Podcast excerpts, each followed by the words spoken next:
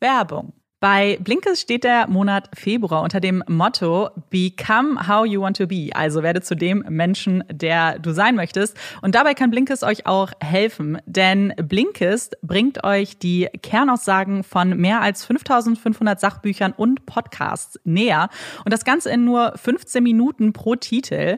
Und ich habe mir einen ganz coolen Titel ausgesucht, den ich mit euch teilen möchte. Und zwar Lesen als Medizin. Ihr wisst, wenn ihr den Podcast länger hört, ich lese gerade total gerne und fand es sehr spannend, übers Lesen zu lesen. Und da geht es eben um die Wirkung von Lesen auf den Körper, auf das Gehirn und auch wie es in der Vergangenheit auch in der Medizin genutzt wurde und auch immer noch genutzt wird. Und einen ganz spannenden Aspekt möchte ich unbedingt mit euch teilen, weil der passt nämlich super gut zu True Crime. In Brasilien ist es nämlich so, dass dort Insassen und Insassinnen ihre Haftzeit verkürzen können, wenn sie Bücher lesen. Und das Ganze pro beendetem Buch ähm, sind es vier Tage, die dann abgezogen werden. Man diskutiert danach nochmal über den Inhalt und so weiter. Und man sagt nämlich, dass es bei der Resozialisierung helfen kann, zu lesen. Und das fand ich total spannend und wollte ich äh, unbedingt mit euch teilen. Und passend zum Thema habe ich auch einen total coolen Blink für euch und zwar The Joy of Movement von Kelly McGonigal. Das Buch war schon so lange auf meiner Liste und ich hatte auch schon mal ein anderes Buch von Kelly McGonigal empfohlen. Und irgendwie ist aber dann The Joy of Movement so ein bisschen in den, in den Hintergrund geraten und ich habe es total vergessen, bis ich es dann bei Blinkist gesehen habe, mir den Blink angehört habe und dann war ich so motiviert, dass ich es jetzt immer beim Spazierengehen höre. Deswegen kann ich euch das auch total ans Herz legen. Die Blinks kann man ja auch beim Spazierengehen hören. Also falls ihr da ein bisschen mehr Sport machen möchtet, können wir euch das auf jeden Fall empfehlen. Und wenn ihr jetzt vielleicht auch Lust bekommen habt, Blinkist zu testen, dann ist der Februar genau der richtige Zeitpunkt dafür. Über den Link blinkist.de-puppies könnt ihr diesen Monat sogar 40 Prozent auf das Jahresabo sparen. Und vorher könnt ihr das Ganze auch sieben Tage lang kostenlos testen. Ganz wichtig, das gilt nur noch diesen Monat, also bis zum 28. Februar. Also wirklich der perfekte Zeitpunkt, um Blinkist mal auszuprobieren. Und den Link sowie unseren Code findet ihr auch wie immer in unseren Show Notes. Werbung Ende.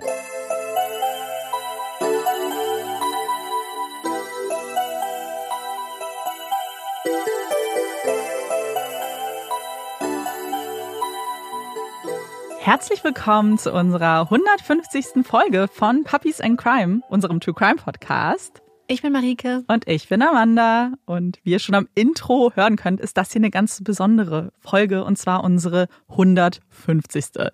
Krass. Ja, wir sind beide total aus dem Häuschen auch irgendwie, weil wir uns, glaube ich, vor äh, drei Jahren nicht hätten denken können, dass wir mal 150 Folgen ja. Puppies and Crime haben und haben uns deswegen auch ein bisschen was Besonderes ausge gedacht für die 150. Folge. Wir hatten da so eine Idee gehabt und waren dann beide eigentlich Feuer und Flamme dafür. Mhm. Und ähm, dann gab es ja noch so ein kleines ähm, Problemchen auf dem Weg mit dem Pfeil, den wir uns ausgesucht hatten. Aber dann kamen ganz tolle Hinweise von euch und mehrere von euch hatten sich den Fall beziehungsweise einen der Fälle, den wir heute ähm, vorstellen werden und besprechen werden, gewünscht. Also danke an die ganzen lieben Leute, die uns diesen Fall vorgeschlagen haben. Ja, und was macht diese Folge so besonders? Mehrere ja. Dinge eigentlich. Also nicht nur, dass es die Nummer 150 ist, sondern wie Marike gerade schon gesagt hat, es gibt Fälle, Plural. Fälle. Und nicht nur das, es gibt zwei Personen dieses Mal, die die Fälle vorstellen. Denn wir haben beide an den Fällen gearbeitet und stellen sie heute zusammen vor. Das ist ja. jetzt das erste Mal, dass wir das so machen. Wir haben ja schon mal eine Folge gehabt, wo wir zwei Fälle gemacht haben, aber nicht zusammen an den Fällen auch gearbeitet haben. Und ja, wir sind, wir freuen uns, wir haben total Lust darauf. Ja, wir saßen einen Großteil der Woche auch tatsächlich zusammen mhm. und haben einfach Theorien hin und her geworfen und uns immer wieder auf dem Laufenden gehalten, weil wir beide halt einfach ähm, zusammen recherchiert haben auch, ja. was super cool war. Und wir hatten sehr, sehr viel Spaß und haben ja, wir wollten einfach mal was ganz Neues ausprobieren, was, was uns einfach zu 100 Prozent hoffentlich, also bis jetzt zu 100 Prozent Spaß gemacht hat. Ja. Und deswegen ist die Folge auch ein bisschen anders aufgebaut als sonst. Es wird nicht so einen ersten geskripteten Teil geben, sondern wir werden uns bei beiden Fällen, die wir uns heute angucken, erstmal so quasi den, die Fakten so ein bisschen angucken oder das, was man so weiß über den Fall, beziehungsweise das, was geschehen ist.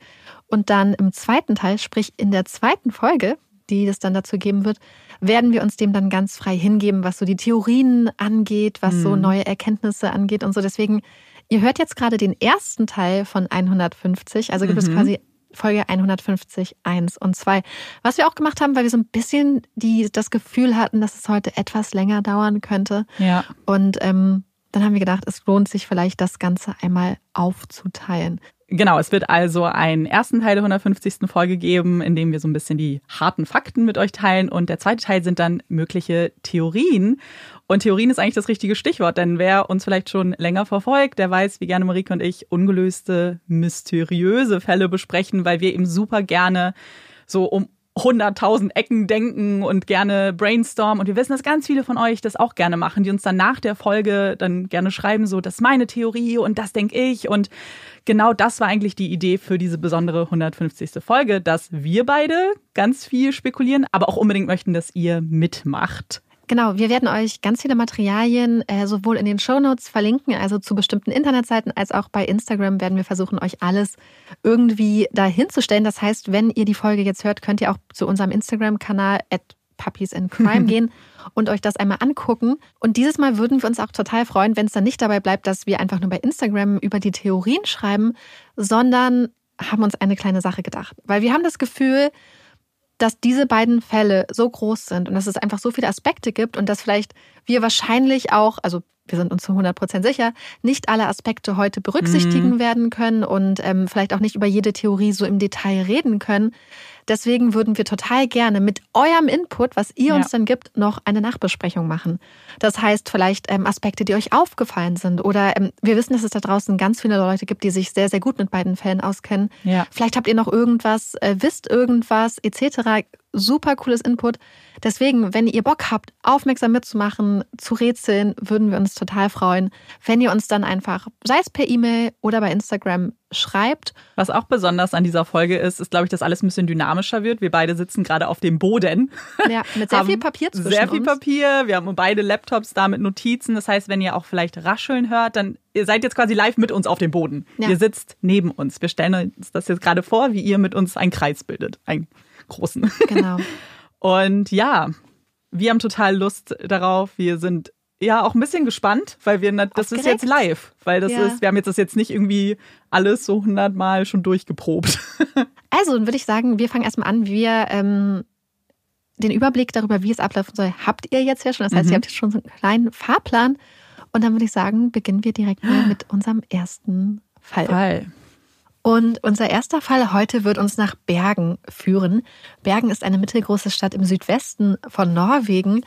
Und genauer gesagt werden wir uns nach Isdal begeben. Das ist das sogenannte Eistal in der Nähe von Bergen. Das Istal ist nicht nur als Eistal quasi bekannt, sondern auch als Tal des Todes, da dies im Mittelalter ein sehr beliebter Ort war, um Suizid begehen und hier auch später im 20. Jahrhundert einige Wanderer verunglückt sind. Es ist der Morgen des 29. November und ein Vater ist mit seinen beiden Töchtern im Tal unterwegs. Die drei wandern, als die zwölfjährige Tochter der Familie eine schreckliche Entdeckung macht. Das Mädchen entdeckt eine stark verbrannte Leiche, die da zwischen großen Steinen liegt. Die Leiche liegt auf dem Rücken und der Körper ist vorne komplett verbrannt. Die Arme der Leiche sind angewinkelt in der sogenannten Boxerpose und zeigen in den Himmel. Und als sie das entdecken, machen Vater und Töchter sich dann sofort auf den Weg zurück in die Zivilisation, um der Polizei Bescheid zu geben, was sie dort gefunden haben. Aber es ist natürlich ein ziemlich langer und beschwerlicher Weg zurück, denn es sind die 70er Jahre, das heißt, niemand hat ein Handy und das nächste Telefon ist ganz schön weit entfernt, so dass der Vater und seine beiden traumatisierten Töchter, die gerade etwas ganz Schlimmes gefunden haben, durch das Tal zurück wandern müssen und natürlich die ganze Zeit auch von Angst begleitet werden, weil sie eben gerade eine Leiche gefunden haben. Und als sie dann ankommen in der Zivilisation, rufen sie bei der Polizei an und um 14 Uhr sind die Einsatzkräfte dann auch vor Ort.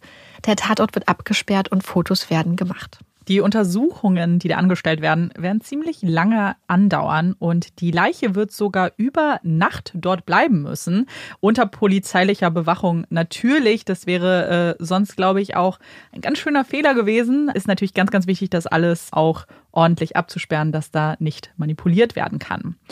Und am nächsten Tag werden diese Untersuchungen fortgesetzt. Man findet einige Gegenstände bei der Leiche und die möchten wir euch vielleicht einmal ganz kurz auflisten. Man findet zwei runde Goldohrringe und auch einen goldenen Ring mit einem großen Stein. Das mag jetzt vielleicht hochwertig und besonders klingen, ist aber wahrscheinlich eher günstiger Modeschmuck gewesen. Außerdem findet man eine Armbanduhr der Marke Solo, einen kaputten Nylon-Regenschirm, zwei Plastikwasserflaschen und da fällt auf, dass das Plastik teilweise auch schon angeschmolzen ist. Man findet eine leere Flasche der Marke St. Halvards und das ist ein Schnaps. Außerdem findet man Kleidung und Überreste von Kleidung. Ähm, da fallen zum Beispiel Gummistiefel auf, die man finden kann und auch eine Kunstfellmütze. Was den Ermittlern ähm, besonders auffällt oder dabei ins Auge sticht, ist so ein bisschen die Anordnung der Gegenstände. Denn diese sind neben der Frau platziert worden und auf den einen Ermittler hatte so ein bisschen den Eindruck, als ob sie dort in einer Zeremonie mhm. platziert wurden. Also ihm ist ganz besonders neben dem Geruch tatsächlich, der den Tatort umgibt, diesen Brand- und ähm, Rauchgeruch, ist es halt diese Anordnung der Gegenstände neben der Frauenleiche.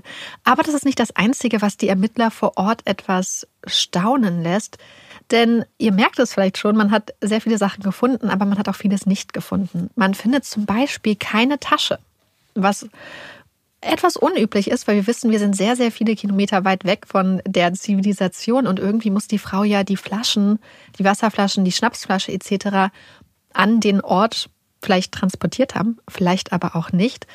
Und vor allem, was fehlt, sind Gegenstände, die den Ermittlern verraten könnten, um wen es sich bei der Frauenleiche handelt. Das heißt, man findet kein Portemonnaie, keinen Pass, keinen Ausweis, nichts.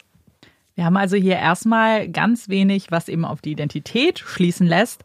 Aber man versucht vielleicht mehr über die Todesumstände herauszufinden. Und die Leiche ist ja erstmal über Nacht da geblieben, wird dann aber nach Bergen geholt und schließlich in der Gerichtsmedizin auch untersucht. Und ein vorläufiger Autopsiebericht wird am 5. Dezember angefertigt. Ein finaler Bericht mit mehr Informationen folgt erst im Januar. Wir haben das Ganze aber jetzt schon mal für euch ein bisschen zusammengefasst, einfach weil wir genau. gemerkt haben, dass es wahrscheinlich einfacher ist, die Informationen in einem Stück rauszugeben ja. als chronologisch. Einfach damit ihr jetzt schon mal wisst, was man bei der Autopsie insgesamt finden wird. Und das sind ein paar spannende Dinge, denn wir haben ja schon geschildert, wie die Leiche aufgefunden wurde, dass man eben die Verbrennungen sieht, auch die Boxerpose. Also wäre es eigentlich naheliegend, dass es hier irgendwie einen Feuertod gab. Tatsächlich findet man aber mehr hin. Tatsächlich findet man aber noch mehr was den Tod äh, zur Folge hatte. Und zwar hatte die Frau vier Milligramm des Beruhigungsmittels Phenemal im Blut, was jetzt keine tödliche Dosis ist, die Frau aber definitiv sediert hätte. Zudem zwölf Tabletten von Phenemal, die sich noch unaufgelöst im Magen befunden haben. Man wird diese Zahl der Tabletten übrigens später auch nochmal ändern. Im finalen Autopsiebericht wird sie nämlich auf 50 bis 70 geschätzt. Das Blut weist auch eine sehr hohe Konzentration an Kohlenmonoxid auf. Das passt jetzt eher zu dem Feueraspekt. Zudem auch Rußpartikel in der Lunge. Das heißt, sie war zum Zeitpunkt des Feuers noch am Leben, weil sie eben die Partikel einatmen konnte. Sie hat sehr stark Verbrennung erlitten, zudem auch ein großes Hämatom an der rechten Halsseite, also einen blauen Fleck. Und man vermutet, dass das Hämatom vielleicht von einem Schlag oder einem Fall verursacht wurde. Und als Todesursache wird dann im finalen Autopsiebericht im Januar eine Kombination aus einer Phenemal, also Beruhigungsmittelvergiftung, in Verbindung mit einer tödlichen Dosis Kohlenmonoxid, also einer Kohlenmonoxidvergiftung angegeben, wobei wohl auch die Verbrennung, die sehr, sehr starken Verbrennungen zum Tod beigetragen haben könnten. Das heißt, man hat äh, auch schon Anfang Dezember eine ungefähre Ahnung, woran die Frau oder wie die Frau verstorben sein könnte. Was man ja immer noch nicht weiß, ist, um wen es sich bei der Toten handelt. Aber am 2. Dezember, das ist tatsächlich sehr kurz nach dem Fund der Leiche, findet man am Bahnhof von Bergen etwas, was den Ermittlern sehr, sehr viele neue Hinweise geben wird. Und zwar findet man dort zwei Koffer. Die beiden Koffer, die man findet, wurden am 23. November in Bergen in den Schließfächern eingeschlossen. Danach wurde dann jedoch nicht mehr bezahlt, so dass die beiden aus den Schließfächern geholt wurden. Und in den Koffern findet man sehr interessante Gegenstände, unter anderem diverse Perücken, 500 D-Mark sowie norwegische Kronen, belgisches, britisches sowie Schweizer Geld. Man findet einen Kamm, eine Haarbürste und verschiedene Kosmetik, wobei das Interessante ist, dass die Kosmetik ohne Label ist. Das heißt, irgendjemand hat sich die Mühe gemacht, die ähm, rauszutrennen. Das heißt, man kann nicht mehr erkennen, äh, um welche Art von Kosmetik es sich hier handelt.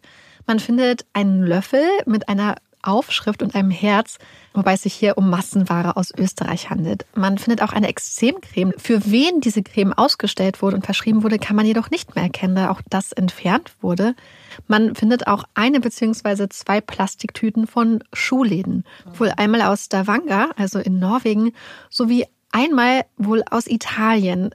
Ganz hundertprozentig sicher sind wir uns hierbei jedoch nicht, dass hier unterschiedliche Quellenangaben gibt.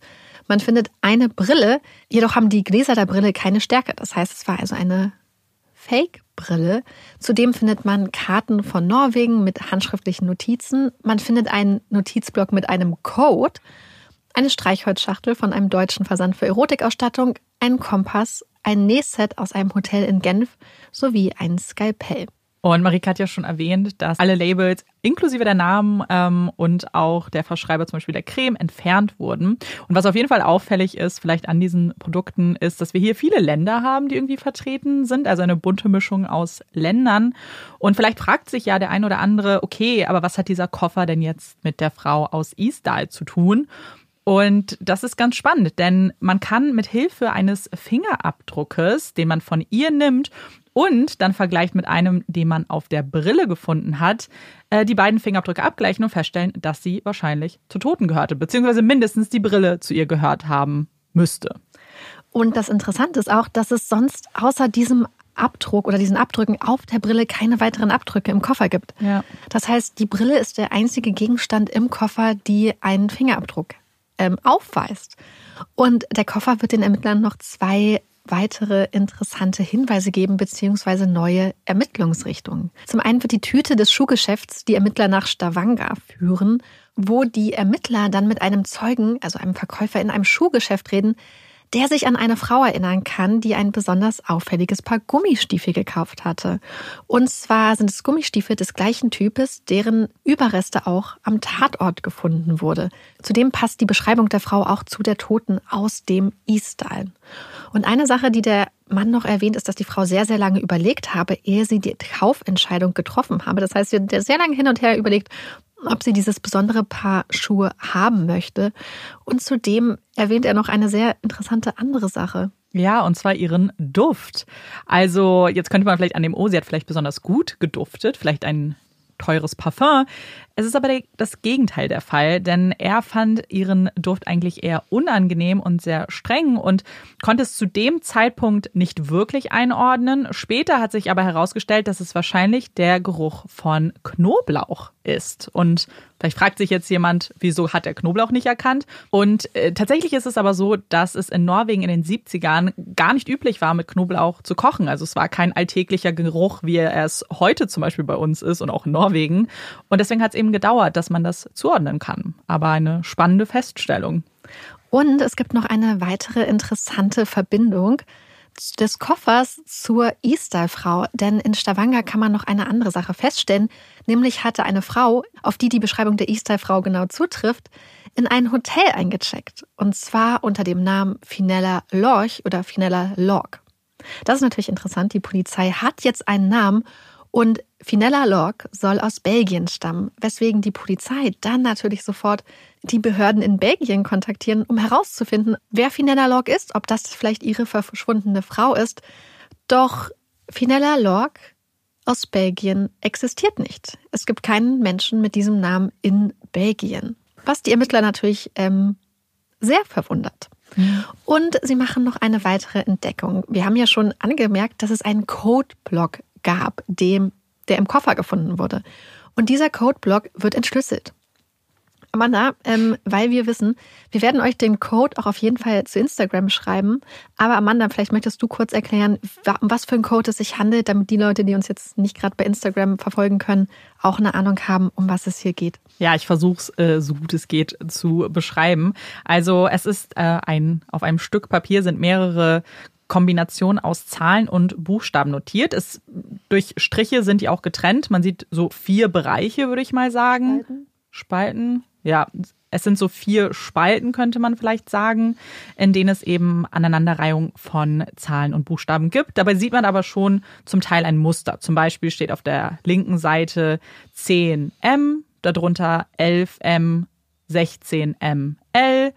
Und das zieht sich eigentlich so durchs Papier. Mal sind es ähm, mehrere Buchstaben in einer Zeile und mehrere Zahlen, manchmal auch ein einzelner zum Beispiel. Und tatsächlich gelingt es den Ermittlern auch nach ein paar Tagen, diesen Code zu entschlüsseln. Und wenn wir uns das angucken, was Amanda uns gerade beschrieben hat, werde ich euch jetzt mal ein Beispiel dafür geben. Also beispielsweise steht dort auf dem Zettel O22O28P. Und die Ermittler finden heraus, dass es sich hier um eine Zeit- und Ortangabe handelt. Das heißt, dieses O22 steht für den 22. Oktober und das O28 für den 28. Oktober. Das P kann Paris zugeordnet werden, was bedeutet, dass sich die Frau vom 22. bis zum 28. Oktober in Paris aufgehalten hat. Dann gibt es O29PS und das entspricht tatsächlich dem Tag, wie man herausfinden kann, an dem die Frau von Paris nach Stavanger, also Norwegen, gereist ist. Dann gibt es O29S das ist die Ankunft in Stavanger, der 29. Oktober. So kann man quasi den ersten Teil des Codes durchgehen und dieser Teil wurde komplett entschlüsselt, sodass die Polizei auch die Bewegungen der Frau in den Monaten vor ihrem Tod sehr, sehr gut nachvollziehen kann. Sie stellen fest, dass sie sowohl im Frühjahr als auch im Herbst in Norwegen aktiv war und dort herumgereist ist, aber auch sehr viele Reisen aufs, ins europäische Ausland getätigt hat, nach, nach Basel beispielsweise. Sie war sehr oft in Rom, sie war in Paris, aber auch zum Beispiel in Hamburg. Es gibt noch einen weiteren Teil des Codes, der jedoch nicht gelöst ist. Also wenn ihr ähm, begeisterte, mhm. leidenschaftliche Codeknacker und Codeknackerinnen seid, macht euch gerne daran. Auch auf der Seite vom norwegischen Rundfunk wird auf jeden Fall darum gebeten, dass man sich mit Hinweisen und Lösungsansätzen an die Journalisten und Journalistinnen dort wenden kann. Und das Interessante ist, dass der Code jetzt natürlich die Ermittler auf die Spuren der Frau schickt. Und bald, als die Ermittler diesen Spuren folgen, wo die Frau sich wann aufgehalten hat, finden sie auf einmal immer mehr Namen und Identitäten. Das heißt, es scheint zu der Zeit äh, eine Frau oder mehrere Frauen, die der Beschreibung der E-Style-Frau entsprechen, äh, in Norwegen unterwegs gewesen zu sein. Und die Polizei schafft es tatsächlich, so Check-in-Formulare von Hotels einzusammeln. Und sechs von diesen Check-in-Formularen, die Sie überall in Norwegen finden und später zum Beispiel auch in Paris, können Sie aufgrund eines Schriftvergleichs eindeutig den Koffern zuordnen. Das heißt, dass die Schrift des Codeblocks, wo die Reisedaten vermerkt wurden, übereinstimmt mit den Schriften auf den Check-in-Formularen, die auch die Daten auf dem Codeblock quasi bestätigen. Ja, diese Check-in-Formulare sind eigentlich echt super spannend. Wir haben die hier auch äh, vor uns und haben uns das angeguckt. Ich bin sicher, dass die meisten von euch wissen, wie so ein Formular aussieht. Ähm, damals musste man auch schon super viele Daten irgendwie angeben, sei es jetzt zum Beispiel der Name, der Beruf, aber auch eben Daten zum Pass, den man vorgezeigt hat, die Passnummer und wo und wann der ausgestellt wurde. Und wenn man sich die anguckt bei diesem Fall, dann sieht man auf jeden Fall ziemlich ähnliche Schriften das äh, passt. Was die Polizei aber auch schon sehr schnell nach der, ja, nach dem Fund der Leiche festgestellt hat, ist, dass sie Hilfe brauchen. Und sie hatten ja die ähm, Antworten bekommen aus Norwegen, dass es da wahrscheinlich niemanden gibt, der auf die Beschreibung der Frau zupasst in den vermissten Datenbanken oder zumindest in den vermissten Anzeigen. Und deswegen hatte die norwegische Polizei auch am 4. Dezember ein Auskunftsgesuch an Interpol geschickt. Und in diesem Auskunftsgesuch von Interpol, was es mittlerweile auch in angepasster Form gibt, also ein neues, wird die Frau wie folgt beschrieben. Wir haben das hier mal aufgeschrieben, geschrieben und ein bisschen angepasst. Ja, also dort fasst man eben nochmal kurz zusammen, was vielleicht bekannt ist, wie die Frau aussah, was sie getragen hat, etc. Man schätzt die Frau auf 25 bis 40 Jahre alt. Sie war circa 1,64 groß, hat weite Hüften, langes braunschwarzes Haar mit einer blau-weißen Schleife, die die Haare zu einem Pferdeschwanz gebunden hat, ein kleines, rundes Gesicht, braune Augen, kleine Ohren, die Zähne weisen viele Arbeiten auf, also da wurde sehr viel gemacht an den Zähnen und da viel Gold verwendet wurde, kann das auch ein Hinweis sein, wo die Frau eben gelebt haben könnte. Unter anderem in Ostmitteleuropa, definitiv aber nicht Skandinavien, da wäre das sehr unüblich gewesen, mit Gold zu arbeiten. Was bei den Zähnen auch auffällt, ist eine Zahnlücke zwischen den Schneidezähnen. Die Frau hat zum Zeitpunkt ihres Todes eine dunkelblaue Nylon Pufferjacke getragen mit einem Gürtel und einen grün-blau karierten Schal, einen dunkelblauen Strickpullover, der maschinell hergestellt wurde, schwarze lange Unterwäsche aus Jersey, eine dunkelblaue Unterhose, Sportsocken, dunkelblaue Gummistiefel mit einer weißen Schnürung und weißer Sohle, über die Gummistiefel haben wir ja auch schon gesprochen, und eine braune Kunstpelzkappe bzw. Mütze. Die man unter der Leiche tatsächlich gefunden mhm. hatte. Und was wir ja auch schon erwähnt haben, ist der blaue kaputte Nylon-Regenschirm. Das wird auch noch notiert. Außerdem auch die Armbanduhr der Marke Solo, die Goldohrringe und auch die beiden Koffer. Und dieses Auskunftsgesuch wird an Interpol geschickt, aber es wird erstmal keine Übereinstimmung geben. Das heißt, niemand scheint der norwegischen Polizei bei ihrer Suche nach der Identität weiterhelfen zu können. Allerdings wird bald jemand anderes hinzugefügt, und zwar der norwegische Geheimdienst.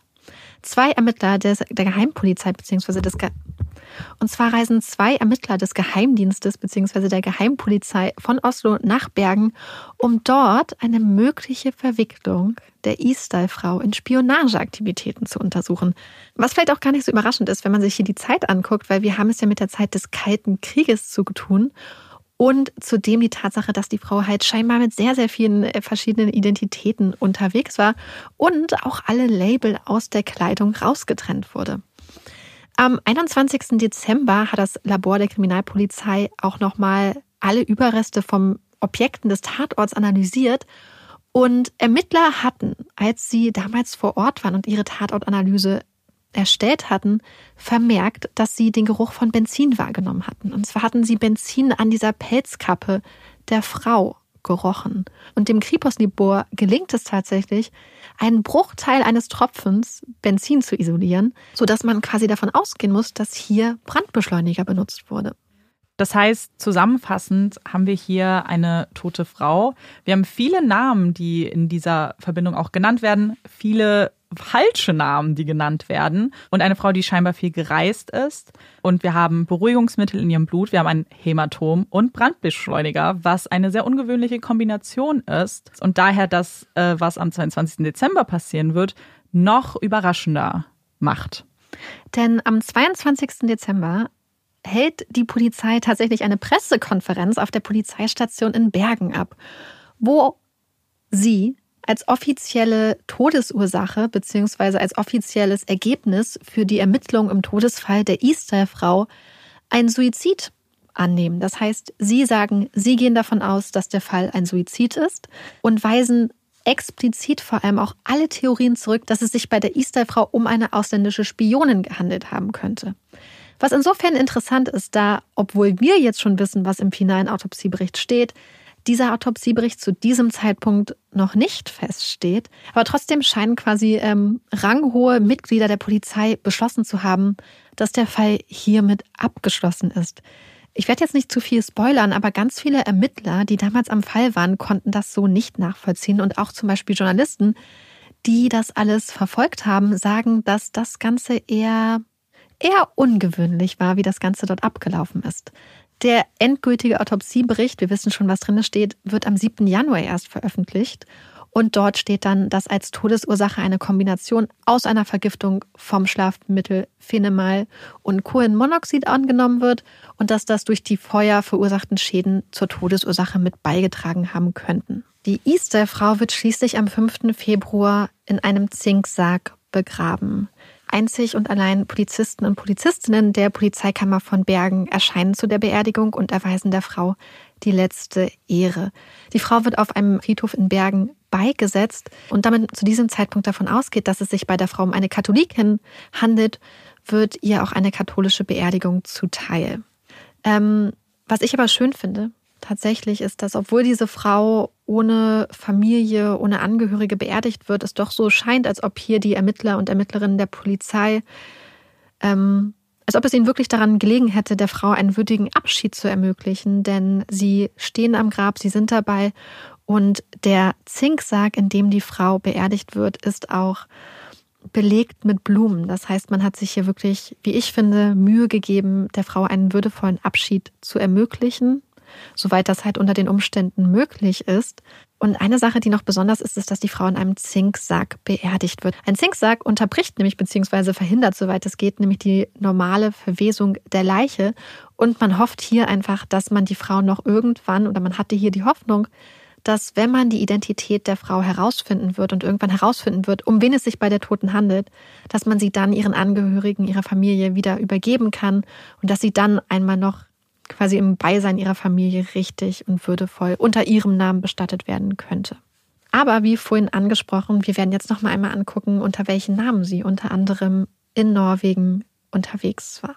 Wir haben einmal den Namen Geneviève Lancier und mit dem Namen war sie in Norwegen im März unterwegs. Wir haben den Namen Claudia Thielt und das war auch im März in Norwegen. Das, der Name Claudia Thielt wurde auch ein zweites Mal zum Einchecken in ein Hotel benutzt und zwar auch im März 1970. Dann haben wir den Namen Claudia Nielsen, also eine kleine Abwandlung. Das war im Oktober des gleichen Jahres. Dann Alexia Sahne Merches oder Sarn Merches, wir wissen nicht genau, wie man es ausspricht, die auch in Bergen geblieben ist, und zwar im Oktober und November des gleichen Jahres. Dann Vera Jahl, die im November unterwegs war. Dann den Namen Finella Lorch, den wir, oder Lorch, den wir schon angesprochen hatten. Das war auch im November.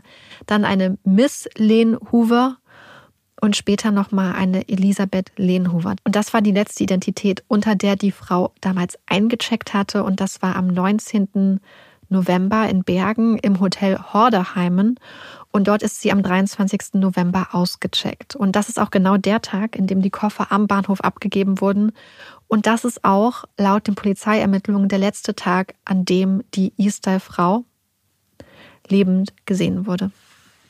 Das heißt, wir haben hier eine tote Frau, die in Norwegen unter mysteriösen Umständen oder sehr ungewöhnlichen Umständen in einem ganz einsam abgelegenen Ort zu Tode gekommen ist. Eine Frau, deren Namen wir nicht kennen, wo wir nicht wissen, wo sie aufgewachsen ist, wo sie herkommt, wer sie war, was sie gemacht hat und wo es womöglich irgendwo da draußen, irgendwo in Norwegen oder in einem anderen Land Menschen gibt, die diese Frau vielleicht vermissen oder vermisst haben. Menschen, die nicht wissen, womöglich nicht wissen, dass ihre Tochter, ihre Freundin, ihre Nichte, ihre Nachbarin an einem einsamen, kalten Tag in Norwegen zu Tode gekommen ist.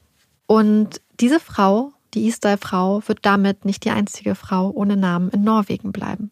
Und damit kommen wir nämlich zu unserem zweiten Fall, der vielleicht Parallelen aufzeigt, der vielleicht einige Überschneidungspunkte hat und der, wie Marike schon gesagt hat, eine andere Frau in Norwegen betrifft. Und damit wir diese Frau kennenlernen können, reisen wir nach Oslo, also in die Hauptstadt Norwegens. Und wir begeben uns ins Jahr 1995. Es ist ein Samstag, es ist der 3. Juni und das Oslo Plaza Hotel ist ein 37-stöckiges Hotel mitten in der Hauptstadt, ist ein luxuriöses Fünf-Sterne-Haus und hier checken auch regelmäßig wichtige Persönlichkeiten ein. Es ist ein Hotel, das man kennt, wenn man in Oslo lebt. Und wir begeben uns an die Rezeption des Oslo Plaza Hotels.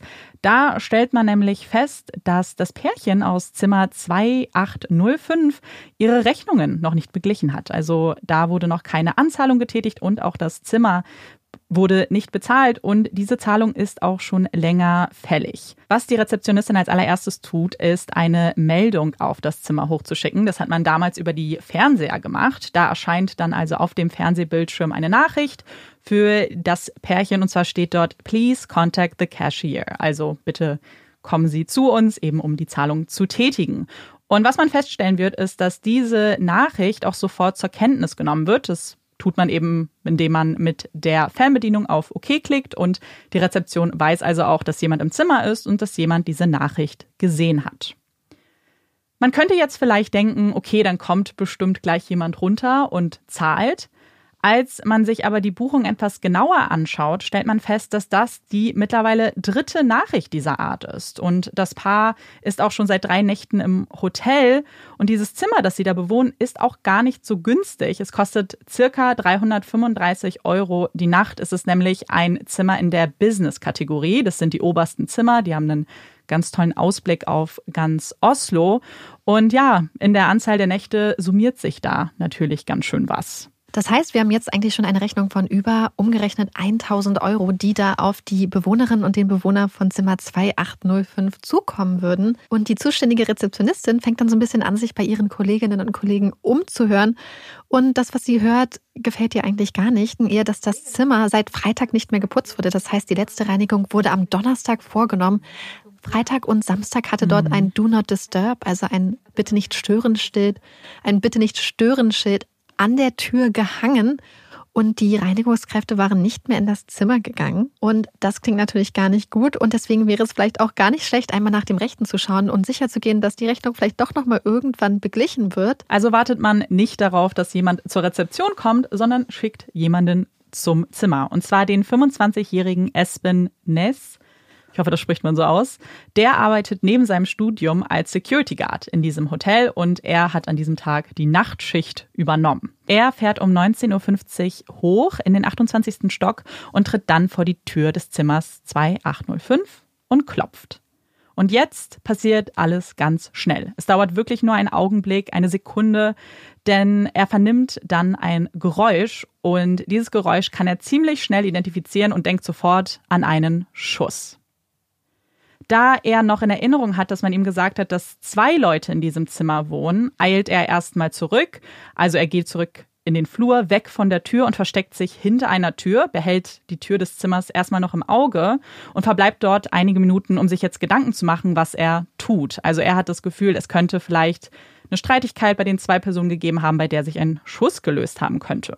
Er entscheidet dann nach ein paar Minuten zurück zum Fahrstuhl zu gehen und erstmal runter zur Rezeption zu fahren. Was man hier anmerken muss, ist, er hat ein Funkgerät dabei, was er auch hätte benutzen können. Er hat sich aber ganz bewusst dagegen entschieden, denn dieses Funkgerät verbindet alle Angestellten des Hotels und er wollte jetzt keine Panik auslösen, indem er eben von einem Schuss spricht, sondern er wollte sich erstmal mit seinem Vorgesetzten beraten. Und er bespricht sich dann auch mit seinem Vorgesetzten und kontaktiert dann die Polizei. Und zwar, um die Namen überprüfen mhm. zu lassen, die Namen, die auf, der, auf die die Buchung läuft. Denn Espen möchte herausfinden, ob sie es hier vielleicht mit gefährlichen polizeibekannten Menschen zu tun haben. Und um 20.04 Uhr steht sein Chef, also der Head of Security, der Chef des Sicherheitsdienstes, dann vor der Tür des Zimmers 2805, was in der Zwischenzeit, seitdem Espen es verlassen hatte, um runterzugehen, um mit seinem Chef zu reden, 15 Minuten lang unbewacht und unbeobachtet war. Ja, man wird ihn natürlich äh, später auch fragen, warum 15 Minuten.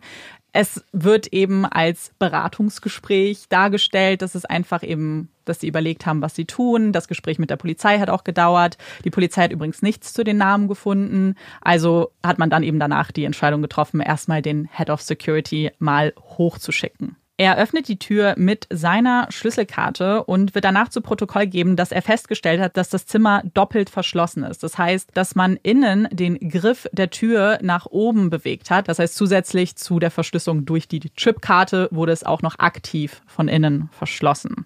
Und das Erste, was er bemerkt, als er die Tür öffnet und das in das dunkle Zimmer blickt bzw. es betritt, ist der Geruch. Das Zimmer riecht mhm. total mhm. rauchen. Das ist ein ganz beißender Geruch, der ihm da in die Nase steigt. Und er sieht oder beziehungsweise vernimmt, dass das Fenster offen ist und dass der Vorhang des Fensters im Winde flattert. Und dann blickt er ins Zimmer und sieht auf der linken Seite des Bettes im Zimmer eine Person. Und zwar sieht er die nur mit einer Strumpfhose und äh, hohen Schuhen bekleideten Beine einer Frau, die dort auf dem regungslos auf dem Bett zu liegen scheint. Er ruft dann auch ins Zimmer, bekommt aber keine Antwort. Was man hier vielleicht nochmal betonen muss, ist, er betritt das Zimmer nicht. Aber ihr kennt ja sicherlich Hotelzimmer. Wenn man durch die Tür geht, sieht man ja auch schon viel in dem Raum und so ist das hier auch. Also er muss gar nicht reingehen, um das Bett und die Beine schon sehen zu können. Und dass er keine Antwort bekommt, beunruhigt ihn natürlich und er tritt sofort zurück und sagt, das ist auf jeden Fall etwas für die Polizei. Er schaut sich um und findet im Flur des Hotels ein Telefon, verständigt dann die Rezeption, die dann auch die Polizei kontaktieren wird. Und die angeforderte Polizei trifft dann nach weiteren 30 Minuten ein. Der Head of Security stand im Flur. Wir wissen nicht genau, was er gemacht hat, ob er die ganze Zeit die Tür im Blick hatte. Das werden wir nicht konkret erfahren. Und der erste Eindruck der Polizei ist eigentlich dem des Security Guards natürlich ganz ähnlich, denn auch ihr Blick fällt zuerst auf die Frau, die da regungslos auf dem Bett liegt. Im Gegensatz zu ihm treten diese natürlich näher und dann wird auch das klare, schreckliche Bild deutlich, was sich da vor ihren Augen eben ausbreitet. Und zwar liegt die Frau auf dem Rücken, der Blick ist an die Decke gerichtet und ihre Hände liegen auf ihrer Brust in der rechten Hand hält sie eine Schusswaffe. Auf ihrer Stirn erblickt man eine sehr große Schusswunde und das gesamte Bettlaken und auch die Matratze unter ihr sind blutdurchtränkt. Und die Ermittlungen beginnen, obwohl man eigentlich schon nach den ganzen Schilderungen ein Gefühl dafür hat, was hier hätte passiert sein können. Trotzdem kommt eine Spurensicherung, wird Beweise sichern und auch Fotos schießen. Und das möchten wir euch einmal zusammenfassen, was da in dem Zimmer vorgefunden wurde und was für Spuren wir haben. Amanda wird uns jetzt auch erklären, wie genau das Zimmer aussah, falls ihr euch das aber live mit angucken möchtet. Es gibt eine ganz tolle Nachstellung, das heißt nicht mal eine Nachstellung, das Zimmer hat man digital in 3D mhm. nachgebaut. Das Ganze verlinken wir euch in den Shownotes, falls ihr jetzt Lust habt, euch das Ganze ja. einmal äh, virtuell anzuschauen. Genau, also mit uns jetzt vielleicht durch das Zimmer zu gehen. Und für die, die das gerade nicht machen, die, ähm, für die beschreiben wir aber ganz kurz den Aufbau des Zimmers. Wenn wir uns jetzt vorstellen, dass wir den Raum betreten, also durch die Tür treten, geht man zuerst am Badezimmer vorbei. Die Badezimmertür ist links von uns. Dann betreten wir auch relativ schnell den eigentlichen Raum und ebenfalls links befindet sich das Bett. Das steht mit den Füßen zur Mitte des Raumes und das ist auch das, was wir eigentlich links haben. Rechts davon befindet sich ein Kleiderschrank dann auch ein Schreibtisch, ein Fernseher und dann haben wir natürlich die Fensterfront und da befindet sich ein Sitzbereich mit zwei Sesseln und einem Tisch in der Mitte. Vielleicht ganz kurz zum allgemeinen ersten Eindruck, den das Zimmer macht. Es ist ein ordentliches Zimmer. Die Ermittler stellen sofort fest, dass man hier keine Spuren eines Kampfes finden kann. Also alles sieht sehr, sehr ordentlich aus fast zu ordentlich, denn man hat den Eindruck, dass dieses Zimmer sehr wenig bewohnt wurde. Also es ist sehr wenig Kleidung, man findet sehr wenig Gepäck und eigentlich kaum Gebrauchsspuren im Zimmer selbst. Beide Zimmerkarten für dieses Hotelzimmer befinden sich im Inneren des Raumes. Ein Eindruck, den Sie auch schnell machen werden, ist, dass hier wahrscheinlich nur eine Person gewohnt hat. Fangen wir mal mit der linken Seite des Zimmers an. Da wird es die meisten Punkte zu geben, weil da ist natürlich das Bett, worauf auch die tote Frau liegt. Also wir werden uns all die Dinge anschauen, die man da vorfinden wird, ähm, werden uns auch die Todesursache und Autopsie und alles, was mit der Frau zusammenhängt, anschauen. Auf dem Bett, auf dem die Frau gefunden wird, liegen zwei Kissen und auch zwei Bettdecken. Vielleicht zu einer kurzen Beschreibung der Frau. Die Frau hat helle blaue Augen, hat kurze, dunkle, fast schwarze Haare und sie ist geschminkt. Ihre Beine hängen über die Bettkante. Sie trägt schwarze Stöckelschuhe, schwarze Strümpfe, es sind halterlose Strümpfe, eine schwarze Bluse und eine kurze Satinhose, die wie eine Pyjamahose aussieht. Und aus all diesen Kleidungsstücken wurden die Etiketten entfernt. Am Mittelfinger der rechten Hand findet man einen schlichten goldenen Ring und am Handgelenk eine klobige schwarze Uhr, die in Japan hergestellt wurde und deren Batterien aus der Schweiz stammen. Das konnte man dann später herausfinden. Auf diesen Batterien findet man eine Gravur, da steht W395. Wie wurde die Frau gefunden? Wir hatten es ja schon kurz angedeutet, aber hier nochmal im Detail. Ihre Hände liegen auf der Brust und in der rechten Hand befindet sich immer noch die Waffe, die sie festhält. Die Waffe ist eine Browning 9 mm, in der sich noch neun Patronenkugeln befinden. Der Griff und wie sie die Waffe festhält, ist ziemlich interessant. Und zwar hält sie den Daumen auf dem Abzug und die Finger um den Griff der Waffe. Das heißt, es ist eigentlich so ein Reversed-Griff. Das ist andersrum, als man es sonst kennen würde. Und noch ein sehr spannender Umstand. In dem Moment, als die Ermittler ihr die Waffe aus den Händen nehmen, rastet erst der Abzug ein. Das heißt, sie hat ihn auch immer noch festgehalten und hat noch gewissen Druck auf den Abzug ausgeübt. Man schaut sich die Waffe natürlich etwas genauer an, ähm, sucht eine Seriennummer, um vielleicht herauszufinden, woher diese Waffe stammt. Die Seriennummer wurde aber professionell entfernt. Die Ermittler würden sehr lange daran arbeiten, das zu rekonstruieren, auch als es um die Identität dieser Frau geht. Und später würden sie ein paar der Zahlen auch rekonstruieren können. Und das würde darauf hindeuten, dass die Waffe womöglich aus Belgien stammt. An der Waffe befindet sich Blut, das sieht man auch auf dem Foto. Die Ermittler notieren aber, dass sie keine Fingerabdrücke gesichert haben. An der Hand der Frau, also mit der sie die Waffe festgehalten hat, wird kein Blut gefunden und auch keine Schmauchspuren. Man findet aber Blut im Raum, nicht nur auf der Matratze und dem Laken, sondern bei genauerer Betrachtung wird man ziemlich viele Blutspritzer finden. Zum einen an der Wand auf der linken Seite des Zimmers, an der Decke und auch auf dem Nachttisch sowie dem sich darauf befindenden Telefon. Man findet zwei Patronenhülsen auf dem Boden und auch Kugelfragmente unterm Bett. Man geht also davon aus, dass mindestens zwei Schüsse abgefeuert wurden. Einer davon wird wahrscheinlich der tödliche gewesen sein, der durch die Stirn ging, dann aus dem Hinterkopf gedrungen ist in die Matratze und dann auf dem Boden eben gefunden wurde in Form dieser Fragmente.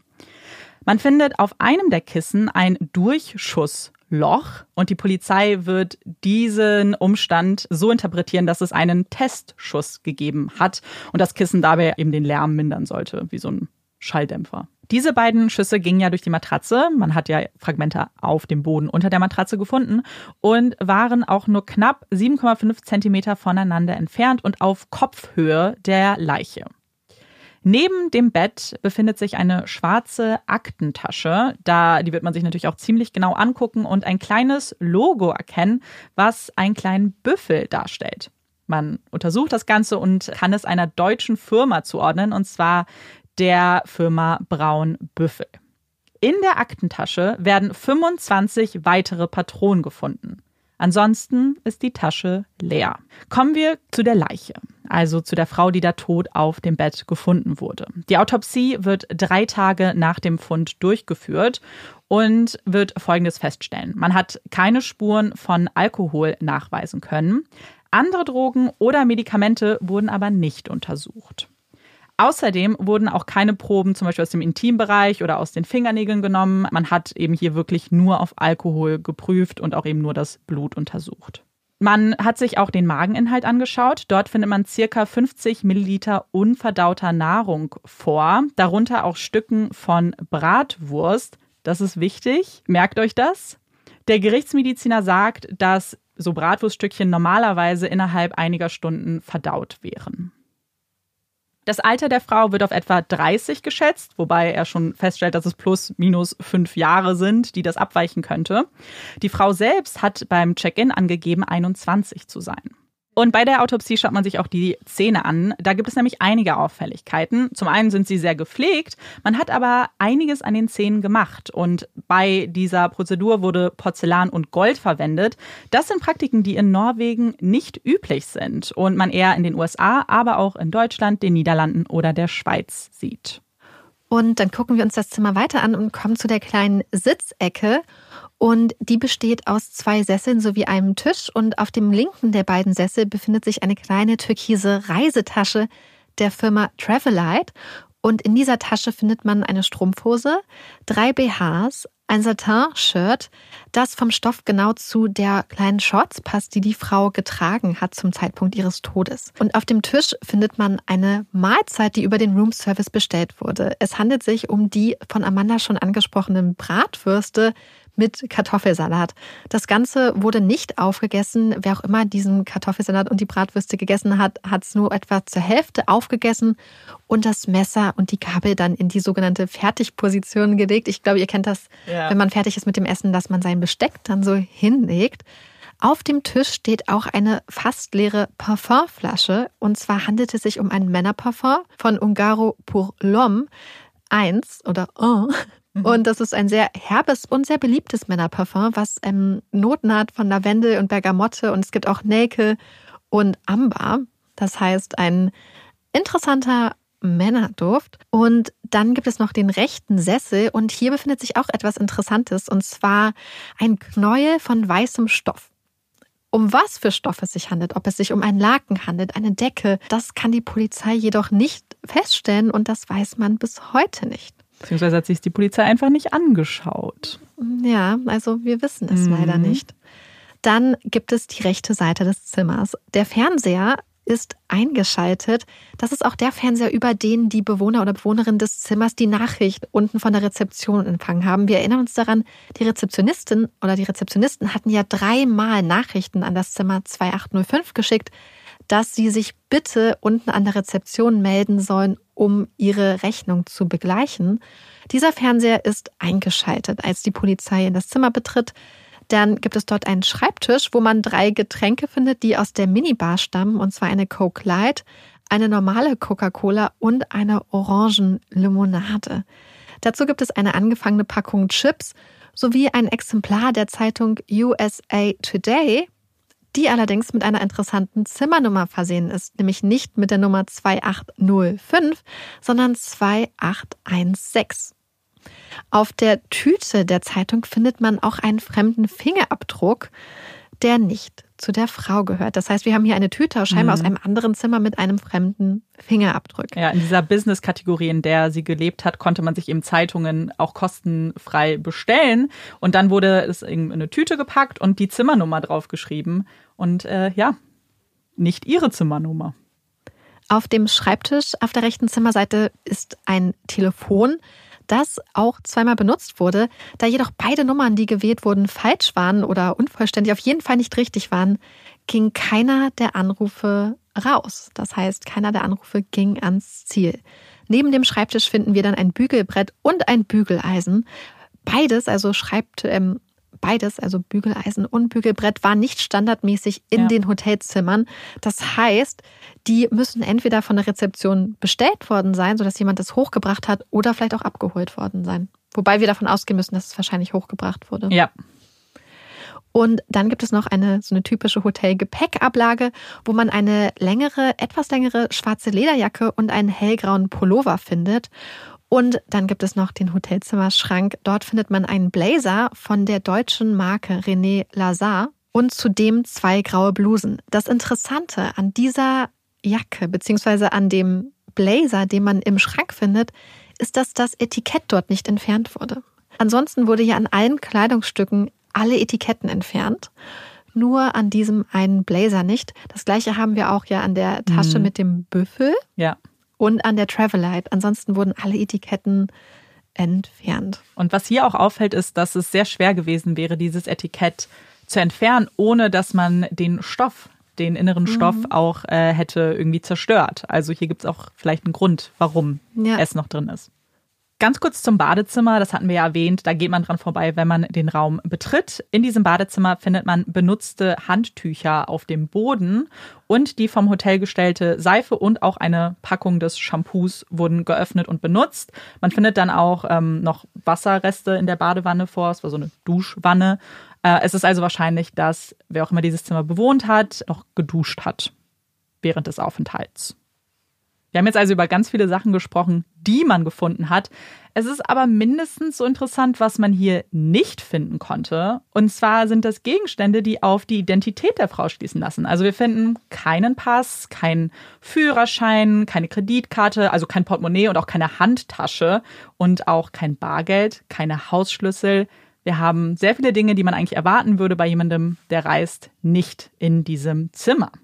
Man findet keine Kosmetikprodukte im Bad, außer die vom Hotel gestellten, die wir kurz erwähnt haben. Auch keine Gesichtspflege, kein Make-up, keine Zahnbürste oder Bürste. etc. Obwohl es ja einige Oberteile gibt, die wir ja schon aufgezählt haben in den Bereichen, gibt es keine Unterteile. Also wir haben keine Hose, keine Röcke und keine Unterhosen in diesem Zimmer. Und das ist jetzt eine ganze Reihe an Dingen, die man gefunden hat, die die Ermittler notieren werden, von den Fotos gemacht werden, die man sich zum Teil genauer anschaut, zum Teil auch nicht. Aber was die Ermittler natürlich auch machen, ist nachvollziehen zu wollen, wie die Frau sich vielleicht in den Tagen auch äh, bewegt hat, wie ihr Aufenthalt in diesem Hotel aussah. Und dabei sprechen sie mit ganz vielen Leuten aus dem Hotel und ja, es gelingt, eine einigermaßen klare Timeline zu erstellen. Und zwar kann man feststellen, dass die Frau das Hotel zum ersten Mal am 22. Mai kontaktiert hat. Dort wird der erste Anruf der Frau nämlich notiert. Die Mitarbeiterin der Reservierungsabteilung, die mit der Dame am Telefon spricht, redet auf Englisch mit ihr und nimmt eine Reservierung unter dem Namen Jennifer Fairgate entgegen. Und sie hat noch eine sehr interessante Sache, mhm. die vermerkt wird. Und zwar sagt sie, dass die Frau einen schlechten Eindruck hinterlassen hat. Was genau das bedeutet, ob die Frau unhöflich war, ob sie sich nicht festlegen wollte, ob sie vielleicht shady gewirkt hat, wir wissen es nicht. Wir wissen nur, dass sie einen Eindruck hinterlassen hat und dass der Eindruck nicht besonders gut war.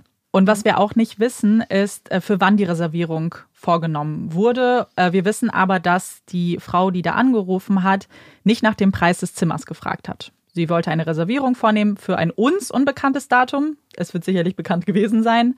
Und ja. Und neun Tage später, am 31. Mai, kontaktiert eben jene Frau das Hotel erneut und bittet die Reservierungsabteilung, dieses Mal die Reservierung anzupassen. Dieses Mal, anders als beim ersten Anruf, redet die Frau Deutsch und zwar ohne erkennbaren Akzent. Jennifer Fairgate, wie die Frau sich nennt, würde noch am gleichen Tag anreisen und gibt zudem bei dieser Buchung an, beziehungsweise bei diesem Telefonat, dass sie in Begleitung ihres Ehemannes Louis oder Louis unterwegs sei. Und das passiert also am Tag des Check-ins und um 22.44 Uhr checkt die Frau auch ein. Wir werden sie jetzt Jennifer Fairgate bzw. Jennifer nennen. Und als sie ankommt, herrscht ganz schöne Hektik in der Lobby. Und das ist an diesem Mittwoch gar nichts Ungewöhnliches, denn am Mittwoch landen drei Flugzeuge fast gleichzeitig in Oslo. Und daher treffen sehr viele Gäste auch eben gleichzeitig in den Hotels ein. Dieser Tag ist aber besonders stressig, denn es gab mehrere Streiks an diesem Tag, unter anderem auch der Polizei, die an dem Flughafen Pässe kontrolliert hat. Das heißt, alles hat sich verzögert. Es waren noch mehr Menschen, die irgendwie gewartet haben und alles musste noch schneller gehen. Die Arbeitsanweisung an die Rezeptionsmitarbeiter und Mitarbeiterinnen war also, macht bitte schnell, lasst die Leute in ihre Zimmer, gebt die Karten aus. Der Mitarbeiter, der Jennifer eincheckt, händigt ihr ein Check-in-Formular aus, also möchte auch, dass sie hier ihren Wohnort notiert, markiert auch die Stelle, in der sie ihre Passnummer hinterlegen soll und bittet sie auch um eine Unterschrift. Das Feld für diese Passnummer wird leer bleiben. Und ein Dokument, also ein Pass oder ein Führerschein, wird Jennifer auch nicht vorzeigen. In der Unterschrift ist auch noch etwas Spannendes und zwar scheint sich hier die Schreibweise ihres Nachnamens möglicherweise geändert zu haben. Es kommt ganz darauf an, wie man diese Unterschrift deutet. Geschrieben steht in der Buchung der Name als Fairgate mit F-A-I-R. In der Unterschrift liest es sich aber mehr als Fairgate mit F-E-R geschrieben. Und als Wohnort gibt Jennifer Fairgate oder Jennifer Fairgate eine Adresse in Belgien an. Und dieses Mal bestätigen die Mitarbeitenden des Hotels auch, dass sie sowohl auf Englisch als auch auf Deutsch gesprochen habe. Und das Interessante ist, dass es zu der Frage, ob Jennifer alleine eingecheckt hatte oder wie sie angegeben hatte mit ihrem Ehemann, zwei sehr unterschiedliche Aussagen gibt. Da gibt es zum einen einmal die Aussage des jungen Mannes, des Rezeptionisten, der sagt, dass Jennifer alleine eingecheckt wäre und dass sie sich alleine in der Lobby befunden hätte. Gleichzeitig gibt es aber auch die Aussage der Dame von der Schichtleitung, also quasi so ein bisschen die Managerin der Rezeption zu diesem Zeitpunkt, die sagt, dass sie Jennifer in Begleitung eines Mannes gesehen habe. Sie wird jedoch einschränken und sagen, dass sie sich nicht sicher ist oder dass nicht klar ersichtlich war, ob dieser Mann nun mit Jennifer zusammen gereist sei oder ob die beiden vielleicht in der Lobby Geld getauscht hätten, was wohl damals 1995 eine ganz übliche Sache war. Das heißt, dass Leute zum Beispiel in der Lobby Geld ausgetauscht haben und sie meint sich daran zu erinnern, dass sie Dollarscheine gesehen hätte. Also dass Jennifer und der Mann unter Umständen vielleicht zum Beispiel Kronen in Dollarscheine beziehungsweise mhm. umgetauscht hätten. Das heißt, wir wissen nicht genau, ob Jennifer alleine war ob sie mit einer anderen Person da war oder ob die Person, mit der sie möglicherweise gesehen wurde, nur jemand war, mit dem sie Geld getauscht hat. Auf diesem Check-in-Formular gibt es auch noch Kästchen für die Zahlung und da wird Cash angekreuzt. Äh, wie wir aber ja wissen, wird keine Zahlung von ihr eingenommen werden und das ist ja auch der Grund, warum sie dann später mehrfach kontaktiert wird. Zu dieser Zeit hatte man im Hotel mit Schlüsselkarten gearbeitet und das ermöglicht uns jetzt auch noch einen zusätzlichen Schritt in der Timeline, in der wir nämlich schauen können, wann die Tür des Zimmers 2805 mit Hilfe dieser Schlüsselkarten auch geöffnet wurde. Nochmal ganz kurz, vielleicht, weil das super wichtig ist. Man weiß nur, wann jemand also die Schlüsselkarte genommen hat und damit die Tür geöffnet hat. Wir wissen nicht, wann die Person rausgegangen ist oder wann sich eine Tür möglicherweise geöffnet hat, weil jemand im Inneren des Hauses war. Aber wenn wir uns jetzt vielleicht diese Daten mal anschauen, also wann wurde die Schlüsselkarte benutzt und was wissen wir noch aus anderen äh, Zeugenaussagen, können wir die Tage auch noch mal ein bisschen zusammenfassen. Und am ersten Tag, also dem Anreisetag, dem Mittwoch, wird die Tür mit der Schlüsselkarte zweimal geöffnet. Einmal kurz nach dem Check-in und danach nochmal um 0 Uhr 21. Kommen wir zum zweiten Tag, dem Donnerstag. Und hier lässt sich über die Schlüsselkarte herausfinden, dass sie am nächsten Morgen, also dem 1. Juni um 8.34 Uhr die Tür aufgeschlossen hat. Um 12.50 Uhr an diesem Tag wird ihr Zimmer geputzt und dabei ist das Zimmer leer. Also die Schlussfolgerung ist, dass sie um 8.34 Uhr die Tür aufgemacht hat, dann aber vor 12.50 Uhr wieder rausgegangen ist. Die Zimmertür wird an diesem Tag nicht mehr mit einer Schlüsselkarte geöffnet. Um 14.19 Uhr an diesem Tag wird die allererste Nachricht auf das Zimmer geschickt. Also da geht es eben um die Zahlungsaufforderung. Und da steht, sie soll bitte die Rezeption kontaktieren. Der dritte Tag, der Freitag, wäre ihr eigentlicher Checkout-Tag. Und am Freitagmorgen geht Jennifer zur Rezeption, um ihren Aufenthalt zu verlängern, und zwar bis Sonntag. Die Buchung wird auch angepasst und sie bekommt zwei neue Schlüsselkarten. Und diesmal wird ebenfalls keine Zahlung eingenommen und auch ihr Ausweisdokument wird hier nicht abgefragt. Um 8.50 Uhr öffnet sie dann mit diesen neuen Schlüsselkarten die Tür. Und zu diesem Zeitpunkt wird auch die Nachricht auf dem Fernseher zur Kenntnis genommen, also die, die am Vortag an sie geschickt wurde. Und das tut sie, indem sie eben auf OK auf der Fernbedienung klickt und wenn man jetzt so ein bisschen rumrechnet und sieht, dass ja das Zimmer am Vortag um 12.50 Uhr leer war und jetzt erst wieder geöffnet wurde, dann ergibt sich ein Zeitfenster von mindestens 20 Stunden, in dem wahrscheinlich niemand das Zimmer betreten hat, zumindest keine Schlüsselkarte dafür benutzt hat. Wir haben hier auch noch eine Zeugenaussage, eine Mitarbeiterin des Hotels, die sieht nämlich Jennifer an diesem Morgen und wie sie ihr Zimmer betritt und das Bitte nicht stören Schild aufhängt. Um 11.03 Uhr wird die Zimmertür auch nochmal mit der Schlüsselkarte geöffnet. Dann ähm, ist Abend und nach 20 Uhr kontaktiert Jennifer den Zimmerservice telefonisch und bestellt sich einen sogenannten Hotbite. Dabei handelt es sich um die Bratwürste und den Kartoffelsalat, über den wir schon gesprochen haben. Und dieser wird zunächst fälschlicherweise an das gegenüberliegende Zimmer mit der Nummer 2804 geliefert. Und der dort ansässige Gast klärt das Missverständnis auf und die Mitarbeiterin geht dann zu Jennifer. Die Mitarbeiterin tritt dann ein und wird später sagen, dass sie das Gefühl hatte, dass dieses Zimmer eigentlich kaum benutzt wurde. Und die Frau, äh, also Jennifer, mit der sie da spricht, schien sehr kurz angebunden, hat auch keinen Smalltalk mit ihr gemacht, aber ein sehr großzügiges Trinkgeld von 50 Kronen gegeben. Und die Mitarbeiterin hat gesagt, dass 10 Kronen damals schon sehr, sehr, sehr viel waren. Also 50 ist etwas, was wirklich gar nicht häufig passiert. Dann wird um 20.57 Uhr, also eine Stunde nachdem man ihr das Abendessen serviert hat, eine weitere Nachricht auf dem Fernsehbildschirm sichtbar. Man bittet sie erneut runterzukommen bezüglich der Zahlung und die wird acht Minuten später, nachdem die Nachricht aufgeploppt ist, auch zur Kenntnis genommen. So, und dann jetzt noch ein kleiner Überblick über den vierten Tag. Das ist der Samstag, der Tag des Leichenfundes. Und um 20.04 Uhr an diesem Samstag öffnet der Security Guard, also in diesem Fall der Chef des Sicherheitsdienstes, das Zimmer. Das war nachdem er von seinem Mitarbeiter über das laute Geräusch im Zimmer informiert war. Und von dort oben aus dem Flur verständigt er dann ja die Polizei, die eine halbe Stunde später dann da ist. Nachts um 2.40 Uhr wird die Leiche der Frau aus dem Zimmer befördert. Um 4.10 Uhr werden Matratzen und auch das Bett aus dem Zimmer entfernt. Um 5 Uhr morgens wird das Zimmer dann schon wieder freigegeben für neue Gäste. Ein interner Bericht des Hotels, also aus den internen Notizen des Hotels der Mitarbeiter, zeigt sich, dass die Polizei wohl den Mitarbeitern gegenüber geäußert haben muss, dass sie sich zu 99,9 Prozent sicher seien, dass es sich vorliegend um einen Suizid handle. Das ist also so die Timeline. Und wenn man das mal kurz zusammenfasst, wissen wir gar nicht so viel über die Bewegungen, weil wir neben den Zeugenaussagen der Mitarbeiter und Mitarbeiterinnen aus dem Hotel sonst niemanden haben, der Jennifer gesehen hat. Also auch draußen in Oslo. Es gibt niemanden, der irgendwie dazu was sagen kann. Und die Polizei scheint sich ja relativ schnell ziemlich sicher zu sein, was in dem Zimmer passiert ist. Wir haben hier natürlich auch die Aussagen der Sicherheitsmitarbeiter, die ja auch einen Schuss gehört haben. Also liegt es nahe, dass sie vielleicht dabei waren bei dem Suizid von Jennifer. Das bedeutet, dass man sich eben also nur wenige Stunden danach sehr sicher zu sein scheint. Das heißt, auch noch bevor eine Autopsie durchgeführt wurde. Und wahrscheinlich hätten die Ermittlungen auch an diesem Punkt schon aufgehört, wenn es nicht doch einige mysteriöse Umstände gegeben hätte, die zumindest ein bisschen Zweifel streuen.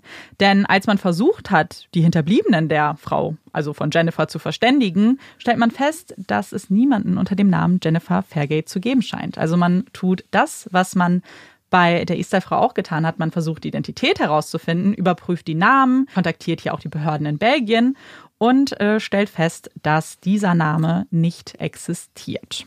Man schaut sich die Adresse auch genauer an. Die Adresse als solches gibt es auch nicht. Die Telefonnummer, die hinterlegt wurde, ist ebenfalls nicht korrekt.